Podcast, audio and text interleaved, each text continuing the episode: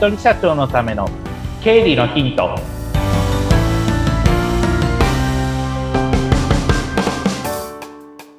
皆さんこんにちは。理財実践塾株式会社の池田孝之です。こんにちは。インタビュアーの水野紅子です。本日もよろしくお願いいたします。よろしくお願いします。さああの寒さっ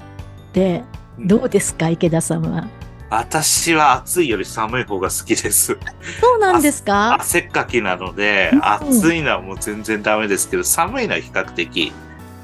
まあ体脂肪着込んでるからっていうのもありますけど、比較的平気ですね。暑い時はもう脱ぐのに限度がありますけど寒い時はもういっぱいいっぱい着るっていうことできますしねそうですね。着ることできますんでね。えあの何月生まれですか？私は9月生まれです。9月生まれ。あ、そっかそっか。秋だから割と寒さにもって、なんか誕生日と比例するとかってね、聞いたことあるんですけども、ああ、なんか言う季節が言われ。たことはあります。うん、そっか。うんえ、じゃあそんな、私はちょっと、あの、昔スキーだったんですけども、夏の方が好きなので、あ、そうなんですね。すると 寂しくなってくんですけども、ああ。うん。じゃあ寒さに強い池田さんにはい。もう寒さに強くいきますね。はい。今日もいろんなお話をお願いいたします。はい。よろしくお願いいたします。えっと、今日もちょっと年末調整の関連の話を少ししていくんですけど、えっと、今日こちら聞いてる方で、うん。例えばご家族の方もいらっしゃ、あの、ご家族で、えっと、共働きとか、お子さんが働いてるとかっていうシチュエーションもあったりすると思うんですね。はい。例えば、えー息子さん、娘さんが学生なんだけど、バイト頑張ってるっていう人もいたりすると思うんですよ。で、そうすると親として気になるのは、多分扶養にお子さん入ってますよね。おそらく。うんでもそのお子さんの扶養の範囲内で、お子さんが働いてくれてるかどうかって、結構心配じゃありませんかっていう話です。ああ、そっか、最近学生さんのバイトも本当に結構稼いでる人いますもんね。そうなんですよね。学生さんうん結構しっかり働かないといけないっていう背景がやっぱりあると思うんですよ。そのはい。大学だとか専門学校だとか通うにしても、やっぱりお金ね、高校の時よりも場合によってはかかるっていうことの方が多分大半だと思うのでで、すよね。そうするとまあ奨学金を受けているなんていうパターンもあるかもしれないですよね。はい。でそうすると、まあ、奨学金も受けつつ、でもやっぱりそれだけだと、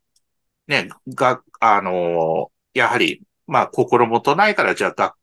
学生さんバイトしようっていうことで、私のお客さんでも、まあ、学生さんを雇っている方っていうのは非常に多くいらっしゃるんですけれども、そうすると、やはり働きたいじゃないですか。働けば当然ながら稼げるからっていうので、そうすると、まあ、働いた分だけやっぱり入ってくるってなれば、学生さんにとってみれば嬉しいですよね。はい。あの、当然ながら、時給かけるその働いた時間ですから、例えばまあ時給1000円だったら1000円かける働いた時間が100時間だったら10万だから、やっぱり学生さんの自分で10万入ってくれば、それだけね、あの、生活費にもね、プラスアルファになってくるし、場合によってはちょっと遊び行くってこともできるわけだし、場合によってはサークルとかそういった部活の費用に一部当てることだってできるわけだし、当然まあ働くっていう選択肢にはなってくるよねっていうのはわかるんですけれども、でもちょっと親御さんの立場に立ってみると、ドキドキするのが、その、103万とか100万っていう壁って、皆さん聞いたことあるかと思うんですけれども、年間でまあ103万働い、103万超えて働いちゃうと、まあ、親御さん扶養、扶扶養から外れちゃう、お子さんの扶養外れちゃうっていうことを、なんとなく聞いたことある方、いらっしゃると思います。はい。そうすると、たまに出てくるのが、相談としても出てくるのが、ちょっと10月ぐらいまで働きすぎたから、11月、12月セーブしなきゃいけないかも。なんであの、100万超えそうなんですよね。103万超えそうなんですよね。っていう話が出てくるので、で、ちょっとここで単純に割り算をしてみましょう。103万となった時に割る10にしてください。はい。月8 8.5万なんですよ。おー。ってことは、うん8万5千円を、例えば時給1000円で割ってみてください。85時間。うん。85時間がまあ多いか少ないかはわかんないんですけれども、85時間をじゃあ、1日まあ、例えば5時間働いたとしたら17日働いたっていうことになるから、まあ、人によっては結構多いかもしれないけれども、フルで働く人にとってみれば、ちょっとやっぱ少ないよなって感じるかもしれないしっていう、その学生さんの気持ちもわかるので、そこでちょっと、親御さんとして、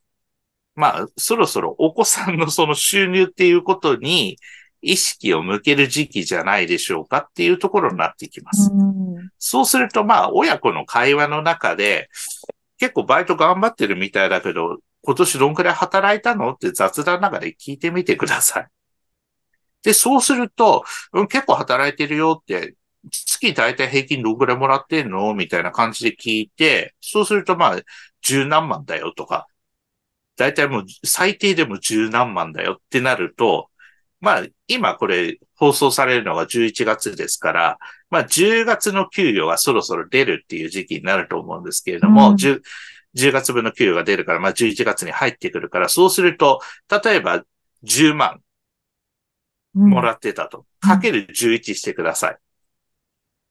ね、もうわかりますよね。110万だから、うん月10万もらってたらもうその段階で親の扶養控除が外れてしまう可能性があるということ。そうすると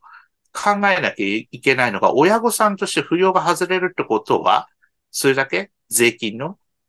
税金が上がる可能性が高いということですよね。うんなので、えー学生さんであれば16歳から23歳までの方であれば、まあ63万円っていう、そういった控除があるから、その分がなくなるってことは単純に税金が数万円上がる可能性があるよっていうことを考えなければいけないから、えーこれ聞いてらっしゃるその学生さん、まあ大学生以上の、えーお子さん持ってらっしゃる方にとっては、お子さんの収入をちょっと意識を向けてほしいなっていうのがこの時期にうんやってほしいことです。おーそっか。よくあの、奥様がパートに行ってるとか、そういう方々は、あの、こ超えちゃいけないとかって言っているのを、あの、聞いたことがあるんですけど、お子様もそうですね。そうなんですあ。るんですね。そうなんです。なんか、学生時代って、そんなことも考えずに闇雲に頑張ってバイトをしてたみたいな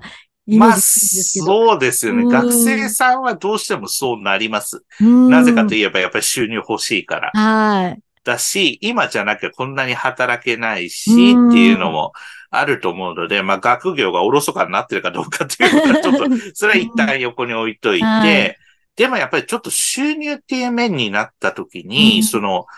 聞いてる方がもし親御さんであれば、お子さんのその年間の収入を気にしてほしいし、うん逆にこれ聞いてる方が学生さんとかだったら、うんあれ、親の扶養外れちゃうんじゃないのっていう、その、ハードルもちょっと気にしてほしい。100まあ、103万、所得税だと103万だけど、住民税だと100万っていうのが一つキーワードになってきますから、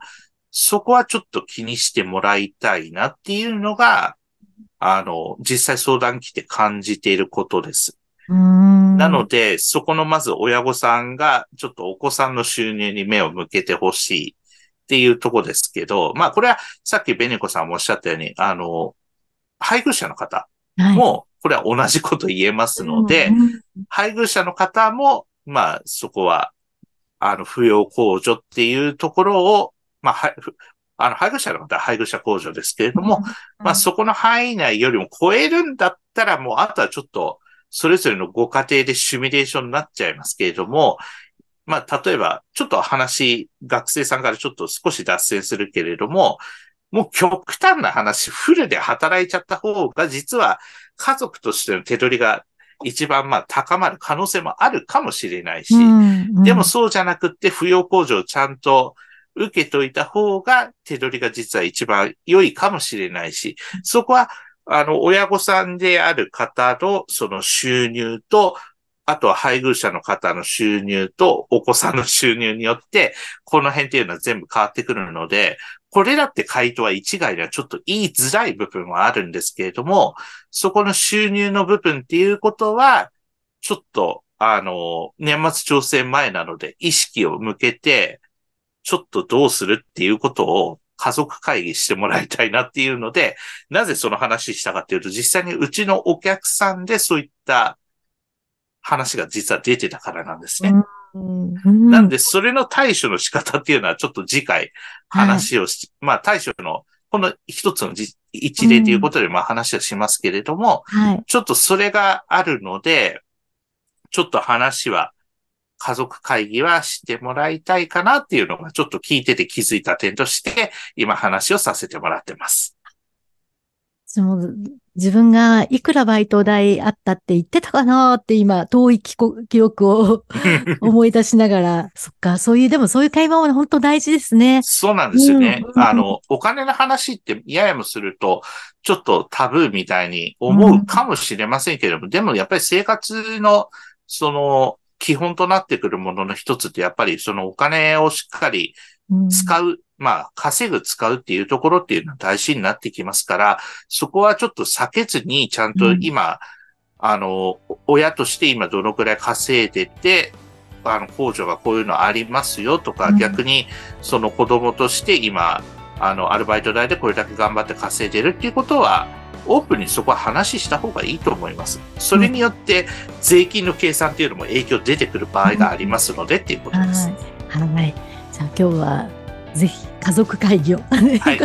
はい。してみてください。はい。ありがとうございました。ありがとうございました。